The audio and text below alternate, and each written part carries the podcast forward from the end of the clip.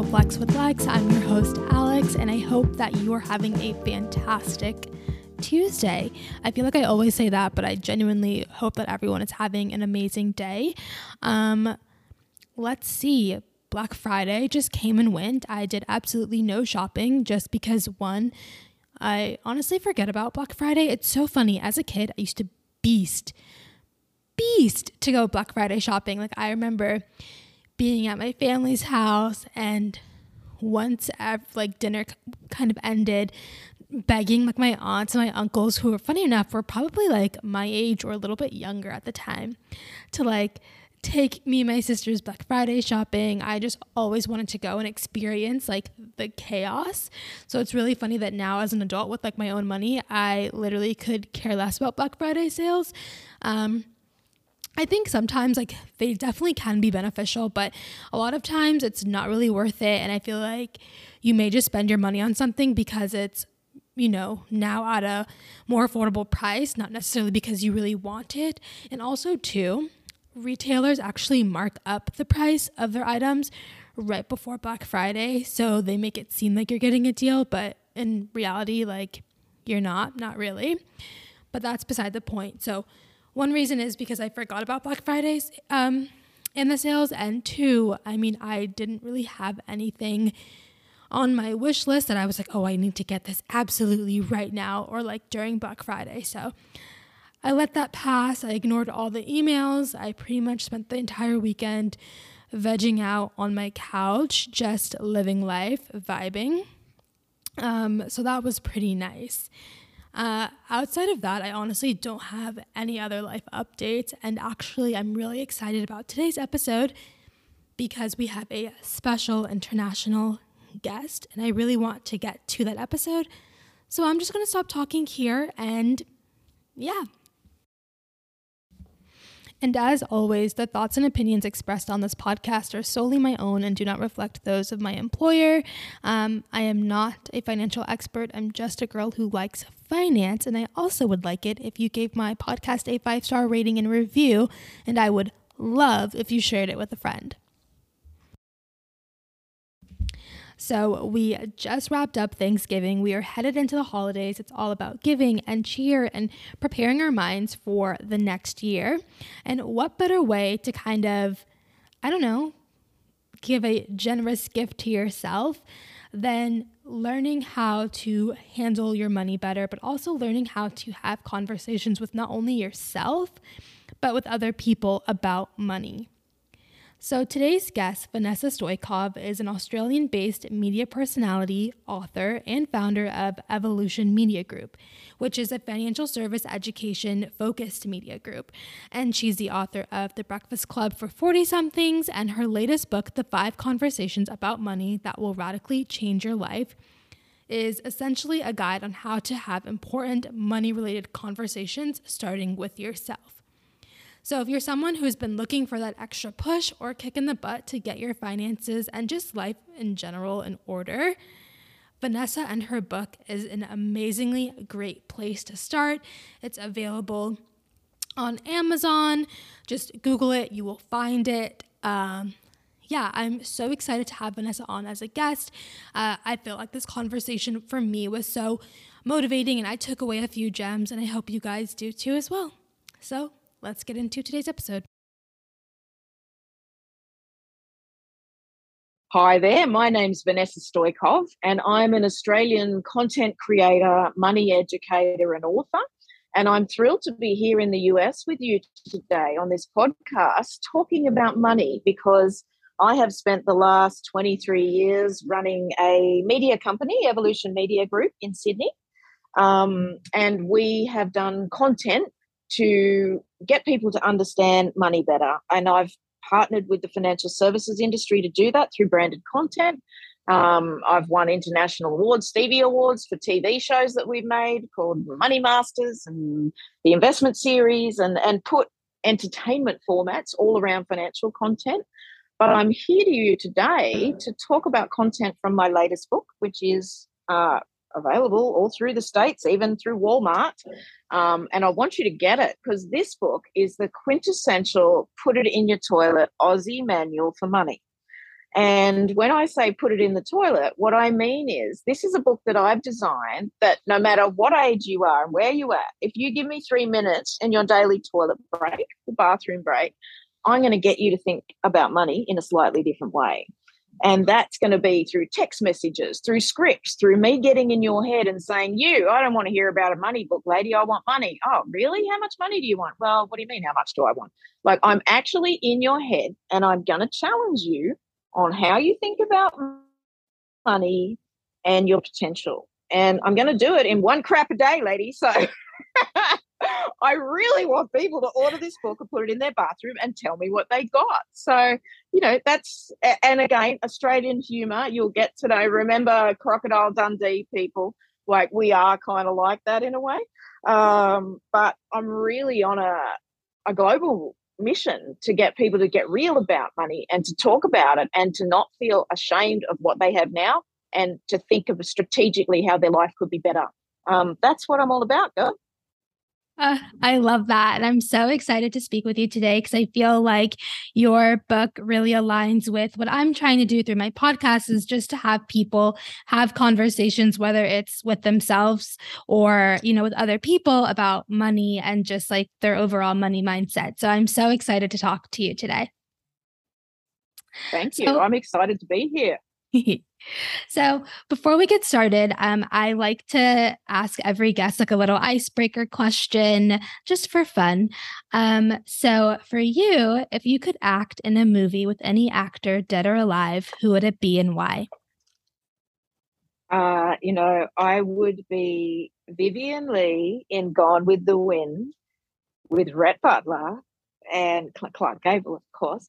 And you know that scene at the end. I don't know if you do. See, I'm 49, babe, so I'm probably a little bit different generational. But there's a scene at the end where she's standing on the land and she's this beautiful woman who's been diminished after war, to scratching in the dirt to find something to eat. And she stands up and says, "By God, I swear I'll never be hungry again." Now that's a line. I love that line, and that's the movie I'd be in. So I actually haven't seen Gone with the Wind. Isn't it a book too? Because I feel like I might have tried oh, to yeah, read it. it. Okay. It yeah. is a book, but the movie's an old school. It's Hollywood classic. I mean, this is what Americans do well. It's beautiful cinema. So, what inspired you to write a book dedicated to having crucial conversations around money? So, before, like, what was that? I guess you could say spark that kind of inspired you to um, write this book? Mm, that's actually a spot on question that you ask about the spark. So, um, the book's actually part of something much bigger that I've been working on for a long time. And I started my career as a journalist.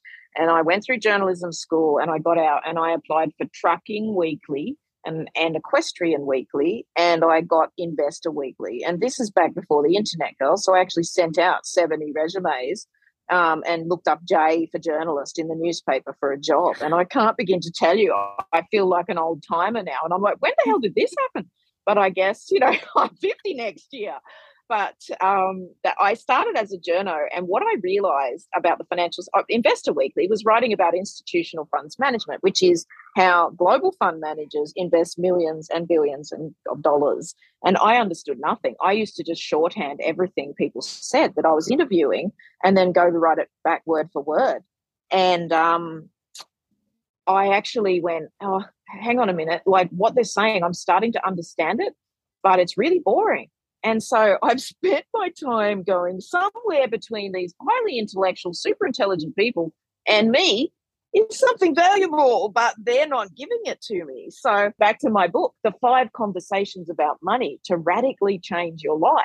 The radical part is conversation one, the one with yourself. Are you even happy? What are you doing with your life? do you like it? What what gets you up? Like that is the first question. It's not about what you save versus you spend on a coffee or invest in a bond. It's are you liking your life? Because if you're not, okay, where do you want to be? You get rid of you can't all the people holding you back anything. For a minute, be selfish. Think about yourself. Where could you be in 10 years if everything worked out for you? we think about life on like a day to day, maybe month to month, or sometimes we can think as far out as a year. But as far as like 10 years go, like you can't even imagine that. Especially for people who are like my age, it's like I literally can't even think about 10 years from now because it'll give me anxiety. So I would love to know just like figuring out what you want in life can be super confusing, especially these days when I, I don't know, it just feels kind of like the world is on fire sometimes. Um, so in, in the book, you provide questions to help kind of facilitate conversations uh, with yourself. But what if you can't answer those questions uh, like right away? What can people do to help kind of edge them closer to their answer? Mm-hmm. And you're not going to get it straight away. God, I wish it worked like that. You know, the one thing about getting older, I mean, your pants do not do up. That's sad. But you do get smarter. And because you can look back on time and go, okay, now as I'm about to turn 50, I do remember what it felt like to be 30. Obviously, I got pregnant at 29. I had my first child at 30. I remember what that was like. I had one 14 months later too. Like I was going for it. Like, but and then another one. Um, I remember all those times. But let me tell you, it goes fast when you look backwards. So one thing I know the world feels on fire, and what makes me sad is that you say if I try and think ten years out, I feel anxiety. God, that makes me sad because what I want your generation to think is 10 years out, where could I be that excites me? It isn't about having all the answers. Like, honestly, do you like crocheting? One of my best friends from uni, he's like men who quilt. He's now having his own showing. He's been quilting for three years. He's run restaurants, whatever. And he's going to be like a quite famous bloody creative in quilting. And I'm mm. like, how? How did this happen? Like you worked at David Jones, you're a retailer, you had a cafe, a thing. But he's like, I'm passionate about this and I love it. And I'm like, cool. And now he's doing showings and stuff. And I'm like, you do get permission to have a little bit more time when you're older. So at your age, I know it's so tough because you're hustling and you're tired, but you've got to be optimistic about your own lives again. Like, and dream for yourselves. And I know that doesn't mean you have to have all the answers, but you're America. Like, you can do anything. So, what could you do? Like, you're doing a podcast. You just told me you're hard grafting it. You've got 400 listeners. 10 bucks, you'll get 4,000. Uh, and then you'll get 4 million. Like, you will. But how long is that going to take you? Who knows? Because life's a journey. But the thing is, don't dread the journey because the journey, you, then you get to the end of it and the destination's death. Like, have fun every day. The journey is the destination, man. So the hustle is it. You're going to look back at my age and go, shit, I hustled there.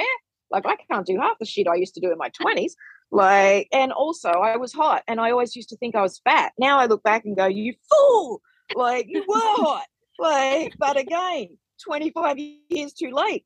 So, but I just wish people would go, okay, you know, today I'm going to do this, or and stop saying I have to do this. Say I get to. I get to take my kids to school. I get to go to a job where I get paid for it. I get to get a bagel today, and some people don't get any food. I get to have that, whatever it is, because you've got to keep your energy up for it. You can't just expect your cup to be filled up. Take some time every day in the morning for yourself 10 minutes. You can do it to lock yourself in the toilet if you have to, and then read my book. Whatever it is, take the 10 minutes to pump yourself up. Put your headphones on, put on music that pumps you up, and think about your intention for the day and see how it changes. Wow, I'm feeling like inspired, especially when you're like change your, you know, change your language, like that uh, and like that reframing instead of being like, oh, like I have to do this, changing it to, oh, like I get to do this. Like I think that's super important. Um, and then what you said about pretty much like the journey is the destination, because it's true. Sometimes we just get so focused on getting to the destination, we forget about the journey. And then when we finally get to the destination, we look back and we're like, that's crazy. Or like maybe the destination's not even as great as you thought it would be. Like the journey was more fun.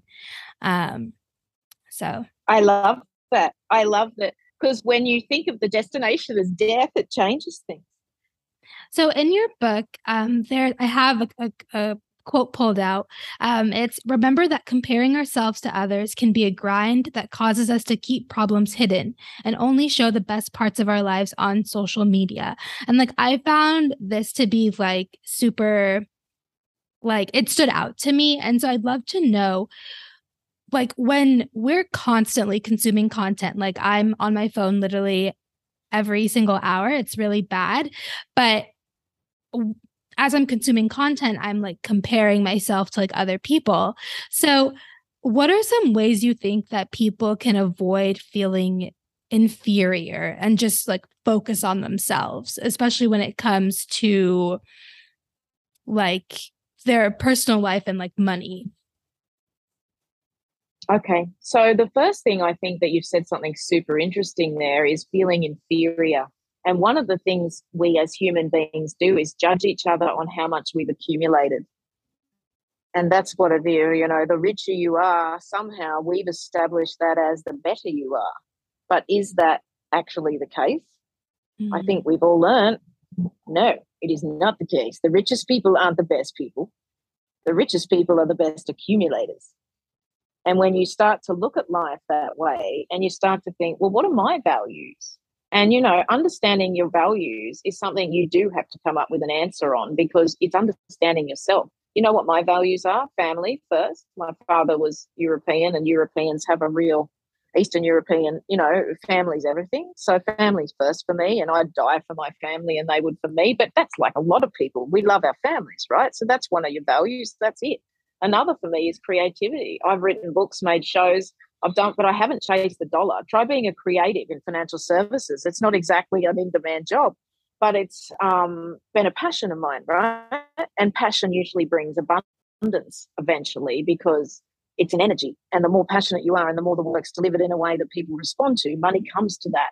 But that's a process and it takes many, many, many, many years and I just don't want people to lose sight of that. And you can look at the Kardashians with the good butts and everything else, but how much work are they putting in? Jesus, I would hate my whole life to be scrutinized. So, another thing you can do when you're looking at other people is you know the amount of work it takes to look like that. You know the amount of work it takes to have makeup like that or hair. You know what things cost. Their life is being consumed by that even if you're J Lo, your life's consumed by that. She must be the busiest woman in the world. She actually seems cool, but her life is a business. Do you want to live like that? Because when you start to understand what reality of it is and what your values are, another one of mine is freedom. I cannot go to an office every day. I can't. It makes me want to vomit. I literally cannot do it and I work out of my I've got my own place on Sydney Harbour and I'll send you shots. Like I'm looking at the Harbour Bridge and Opera House as we speak. But it's an apartment wow. that I rent. And I don't own it, but because I rent it and I can claim my business through it as an office, I live a life like I'm looking like royalty, but I don't have to pay a mortgage. And there's things that you can do and live like the smarter you get, where you go, actually, I can, it values me. I want to catch a ferry to work. I want to live in Sydney. Sydney is a beautiful city. I'd love you to come and see it. It's beautiful, and um, and it's sunny, and it's people are you know nice. like we're good people, and it's a good place to live. But I figured out a way I can do it. I used to have a big mortgage. I paid nine thousand dollars a month. I ended up having to lose my house because I put my business against my overdraft in when I was 41. And, you know, I had this charm life of an amazing media agency and was interviewing incredible people and traveling around the world, hence Neil Armstrong and Jeffrey Archer and Bryce Courtenay and you name it. We were doing it and I lost everything. But I rented a house and our kids were young. My husband and I dug in. And I will say, your partnership, and the second chapter of my book is how to talk to your partner. I don't care who you consider your partner, whether it's your best friend, your husband, wife, partner, like whatever that unit is, if you and someone else are a unit, you need to be on the same page with money. And so, chapter two is all about how do you do that? How do you get that dialogue going without arguments? Because money's the main reason people get divorced. So that's really important. So chapter one isn't about discover everything you want to be in life. It's about start the dialogue. Who are you? Are you happy? Because then when you start talking to your partner, you can go in with things like, God, I've gone through this process and I realized all these things about my life. I sort of thought I'd want this, but I actually don't. Or and then you go in with what you've learned about yourself. Because the minute you go in with a partnership trying to change someone else, you're doomed. Mm. Like literally doomed. It they have to come on the journey. They have to want to be on the journey. You can't drag someone along the path to financial freedom. Like, you know, they have to be there and you have to be aligned. And you know what? If you're not, it's probably not going to work out. And by God, it's better to know that early than late when you're young. don't waste your years, you know? Right. And that, like, this leads perfectly into my next question, which is how early in a relationship should two people start to talk about money? Because I feel like that's such a, for most people, it's such a like touchy subject. Yeah, brilliant. I mean, what I do in this book is is give scenarios on how you could do that and what's going on in the subtext. So one of them is a guy sitting with his girlfriend that just started dating and she's got this wine. Oh, this is really great wine. Oh yeah, my mate owns this vineyard. I got a whole case. Oh wow, what does that cost? You must spend a lot on booze if it's expensive wine. Oh no, it was practically free. And she goes, Oh, okay, in that case, I'll take a few bottles for mum and dad. And he's like, Oh my god, it was actually like four hundred bucks. But the whole point is everyone's trying to portray something different about money from the start because we all want to present our best selves. Mm-hmm. You know, you don't want someone to think you spend a fortune on booze or you drink too much, and you don't want someone who you're assessing as a potential going, oh, hang on, is this guy just got a drinking issue? Like, so everything at the start is about getting to know each other.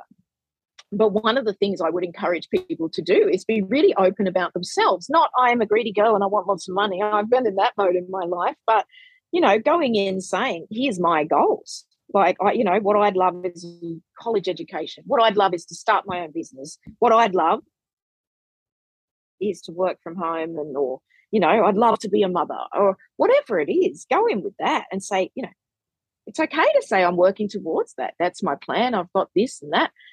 They're quickly going, they going to go, Jesus, she seems really switched on and uh, I'm interested in this. Or they're going to go, no, nah, I'm not after someone who wants stuff. I'm just here for a good time. And then it's up to you. Are mm. they a good time or are they something that means more? Right. So it's more so about not necessarily getting into like specific numbers per se, but more so like lifestyle kind of attitudinal, like values yeah. based. Yeah. You know, are you someone that wants to go out a lot? Are you someone that would spend a lot on travel because your values are freedom? That's okay. Are you someone that really wants to own a house because you grew up having no security? That's okay. Mm whatever it is, just know why you're doing it. Right. and then you can tell them, and then they can decide and they can tell you. And if they don't, then, you know, layers, time.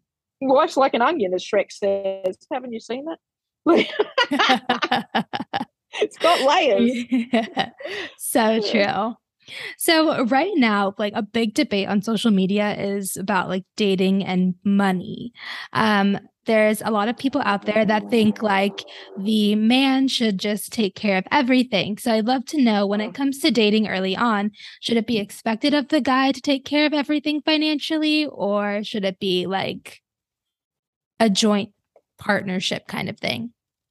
Yeah. Well, look, as the mother of three sons, I would say God, that's so unfair that it cannot be the case that the man has to carry everything financially because they're born with the bits. You know, um, it, has to be equal. But I'll equally say a man who wants to romance their woman will come up with ways to surprise and delight. And I will say at the same time, a woman that wants to surprise and love her man will do the same.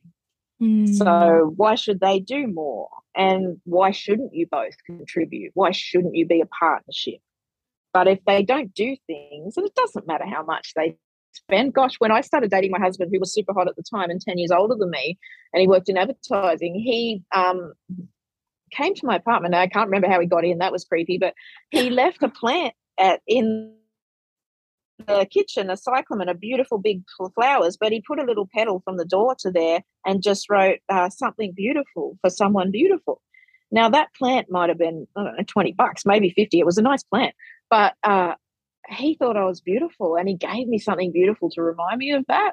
And that, uh, you know, that's a gesture. And it doesn't yeah. have to be an expensive gesture. Yeah, it's just like it's it's the little things, I feel like. So moving on from like a to a different kind of relationship is like between child and parents.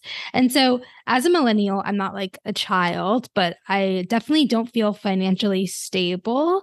And, um, but sometimes I I do think about like my parents getting older and just the thought of trying uh, I just always wonder about their finances. I'm like, "Oh man, like I hope that they're set or like if something were to happen like how would that impact like my finances or just like how i'm currently operating so um having conversations i feel like sometimes with your parents they may be like they may still see you as you know that like five year old child it's like what are you like don't tell me how to like manage my money or or you know poke into my business so what's the best way to navigate a a potentially awkward conversation with your parents and money, like as a young adult?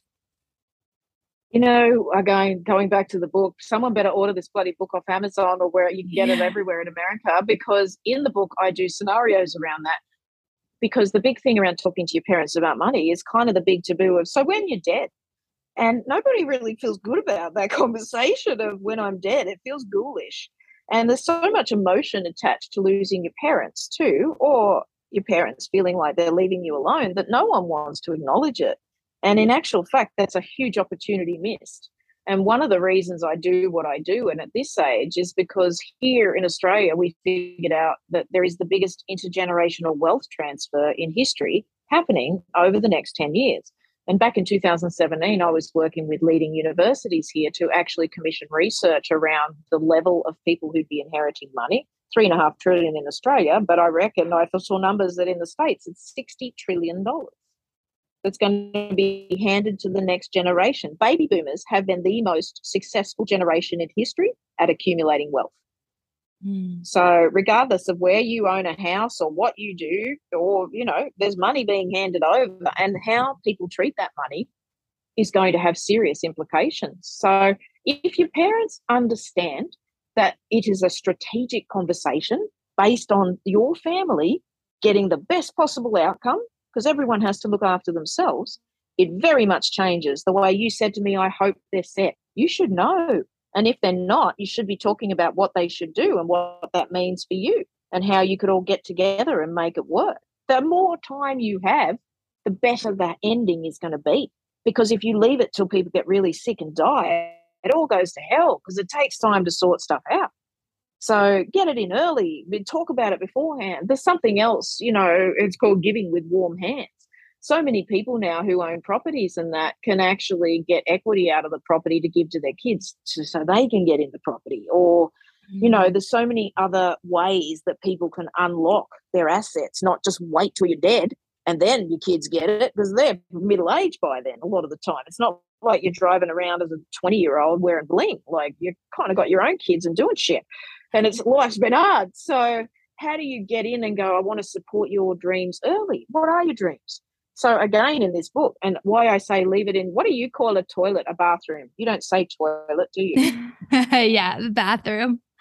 bathroom. Yeah. Okay. Do you know I went to, America, out to Bermuda actually, and went into this resort, and this cool American lady was there, and I asked for a pair of thongs, and she's like, "What? A thong? Yeah. Get out of here!" Because you know I should not be wearing a thong. And uh, I was like, "Yeah, thongs," because they're like flip flops here. Like thongs are what you wear on your feet. Oh. And and then I realized what thongs are to America. I was like, "Oh, right." So there are slight cultural differences. Let me tell you. but um, I don't know why we digress there, but back to your parents. This book, if they start to read it, the whole chapter on talking to your adult children, you at least can go in with a mindset of why are we doing this?